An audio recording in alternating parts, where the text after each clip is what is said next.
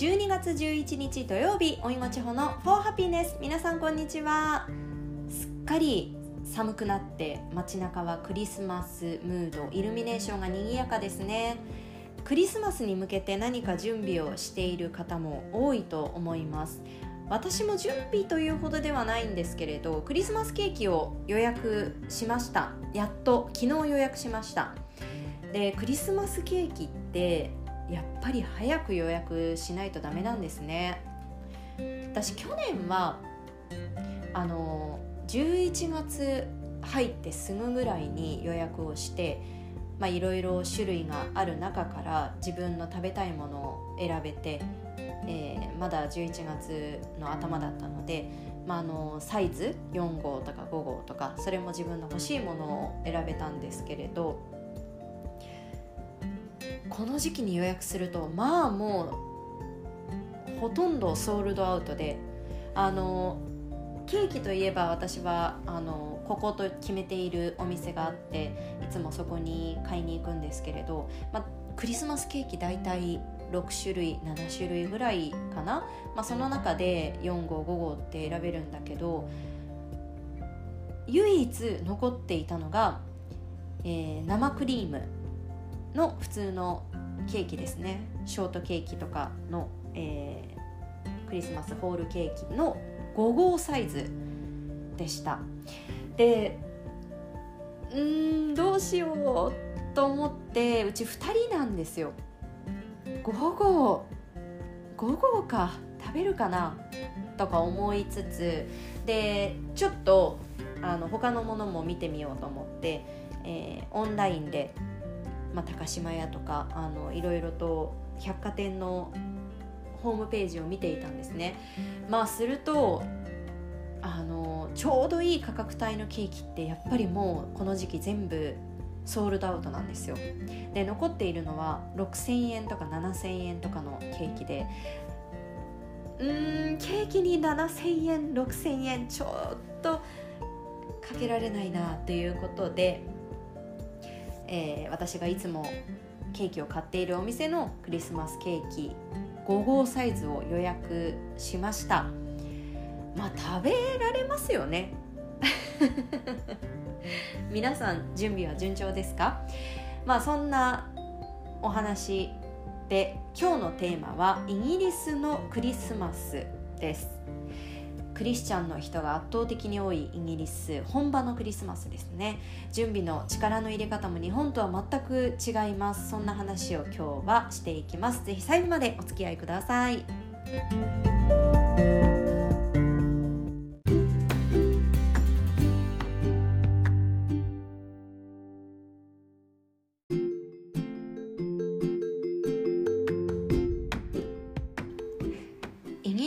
ハロウィーンをアメリカほど盛大にしないので以前このポッドキャストでもそれは話したと思うんですけれどなのでかなり早い段階でクリスマスを感じるんですよ。クリスマスカードとかツリーのオーナメントとかそういうグッズもたくさん販売され始めるのが10月ぐらい。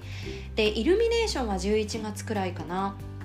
もちろん私の住んでいたブライトンも街がきらびやかになりましたけれどイルミネーションといえばこれはもうロンドンにかなう場所はないと思います。もうね本当にクリスマス映画の中に自分がいるかのようななんかもう主役になれるかのようなあの時期にロンドンに行って心躍らない人は絶対にいないと思う。それくらい賑やかになりますね。ロンドンは有名なピカデリーサーカスという駅があるんですけれどそこは大きなスクリーンがあってエロス像という、えー、有名な観光地なんだけれどそこから歩けるリージェントストリート。ここをずっと歩いていくとたどり着くオックスフォードストリート。あのここがメインのイルミネーションなんですね。であの本当にきらびやかな華やかなメインのイルミネーションがこのリージェントストリートとオックスフォードストリートなんだけどあとはリージェントストリートの一つ裏にカーナビーストリートという道があってここはとってもロンドンっぽいカジュアルな個性的なイルミネーションですね。基本ショッピングができる通りには何かしら装飾がされていて本当に歩いているだけでも楽しいしどこのお店に入っても立派なツリーを見ることができます。ツリーを見るときに注目してほしいのがオーナメント。オーナメントボールっていうんですか。あれをこだわっているところがとっても多くてそれぞれのお店の名前の入ったものを使っていたりそこのブランドものブランドのものだったりすることが多いです。細かいところも見てみると楽しいですね。あとは紅茶で有名なフォートナム・メイソンのこの時期の装飾はもうね圧巻です。それこそピカデリーにあるんだけど建物自体も古くってとってもあの装飾がされていない段階でも雰囲気があるんですけれど、まあ、その建物一体が明かりとかいろんな装飾をされつつアドベントカレンダーに仕上がっているんですよ建物が。これは毎年デザインが変わるそうです。あの建物にちょうどこう窓がたくさんあるからそこの窓にランダムに数字が当てられてアドベントカレンダー12月のアドベントカレンダーになっているんですね。アドベントカレンダーというのはイギリス人が大好きなもので あのヨーロッパの人みんな好きだと思うんですけれどあの今日本にも売っていますよね。たまに見かけて私もあの買ったりしているんだけど一般的なのは長方形でそこに数字が1から25までクリスマスの日までランダムに書かれてあってでその数字の場所はこう扉のようになっていて開けられるようになっているんですね。なので12月に入ると12月1日は1の場所を開いてそうしたら中からチョコレートが出てきて2日になったら2の場所を開いてっていうのをこれを2425まで毎日クリスマスを心待ちにしながらその扉を一つずつ開けていくという仕組みなんですよ。これ分かりますかね？説明。これを子供たちだけではなくって大人もやるんですよ。しかも各家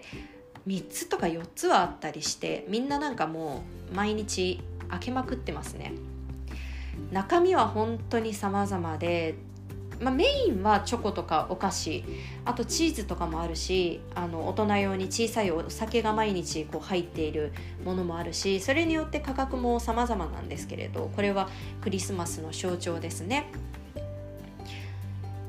まあでも本当にロンドンはそういう気分を高めてくれるものがたくさんこの時期には登場します。リバティという、えー、ハロッツと並んで有名な老舗の百貨店。この最上階に、まあ、最上階といってもこの百貨店かなり古い建物だから5階とか6階だったと思うんですけれどそこに毎年開かれるクリスマスのオーナメントショップがあってここはもう買わなくてもぜひ行ってみてほしい。もうね絵本の世界に入ったかのようなあの本当になんかこうメルヘンででクリスマスの音楽がかかっていてあのとっても幸せな気分になれますのでぜひ行ってみてほしいです。こういったクリスマス商戦が街では始まるんですが家庭での準備も大変です。ツリーはおそらくない家はかなり少ないんじゃないかな。私がお世話になっていた家のツリーはかなり立派なものでした。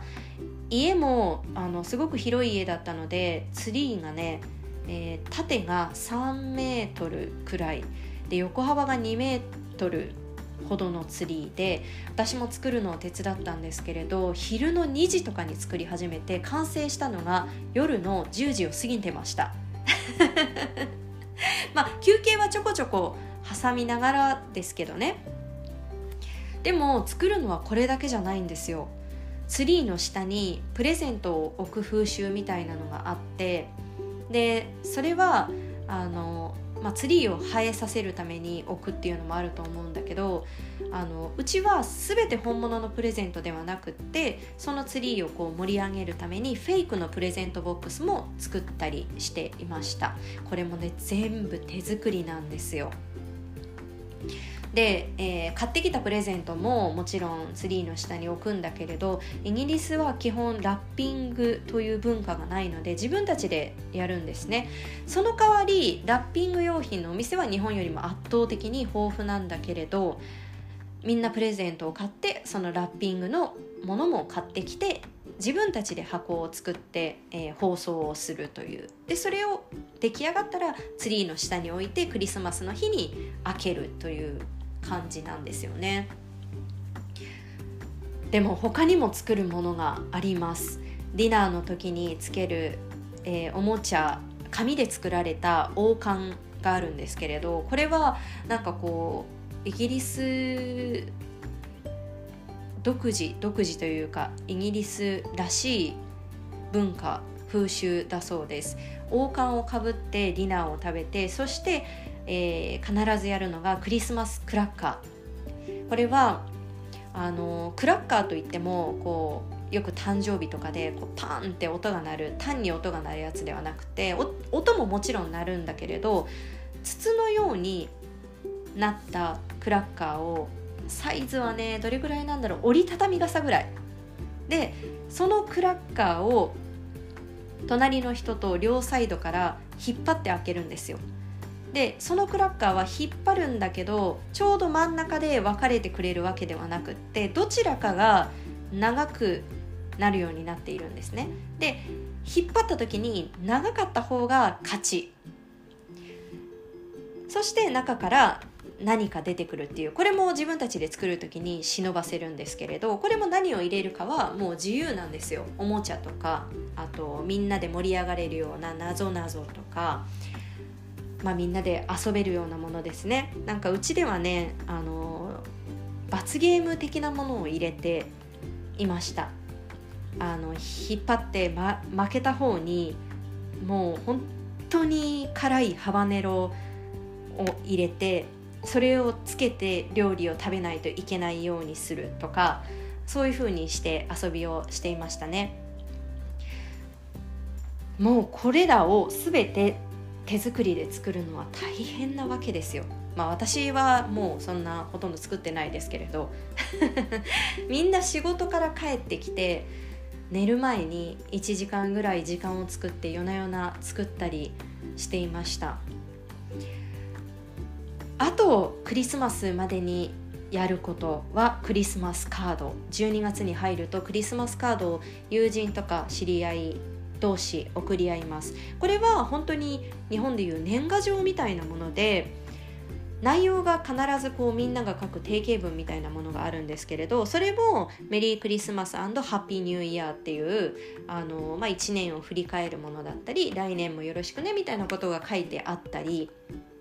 本当にあこれは年賀状だなと見て思いました、まあ、なんでいろんな人のそのクリスマスカードを見れたかというとその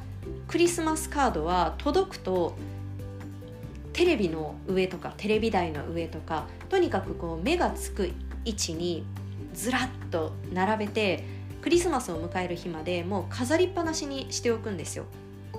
なのであのみんなの届いたクリスマスカードに誰もが目を通せるようになっているんですけれどそして当日本番はみんなで家族と家で過ごすというクリスマスですね。ちなみにこのクリスマスの日はヨーロッパ全体お店も全くやっていないし公共交通機関も使えなくなります。なのでまあ、私は実はモロッコにこの時旅行に行ったんですけどね。まああの当日はちょっと一緒にイギリスで過ごしてないんですけれどまあでも準備とか結構見ていたのと手伝ったりもしたので今日はこのテーマでお話をしました。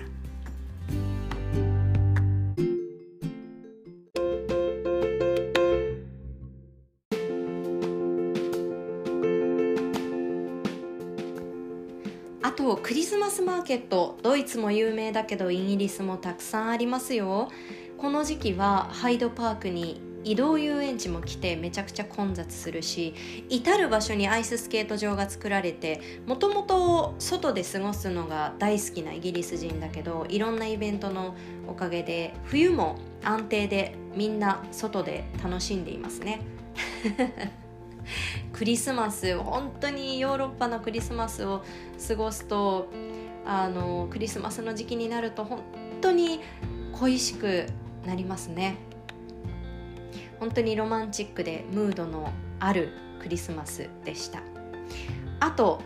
3週間ぐらい2021年は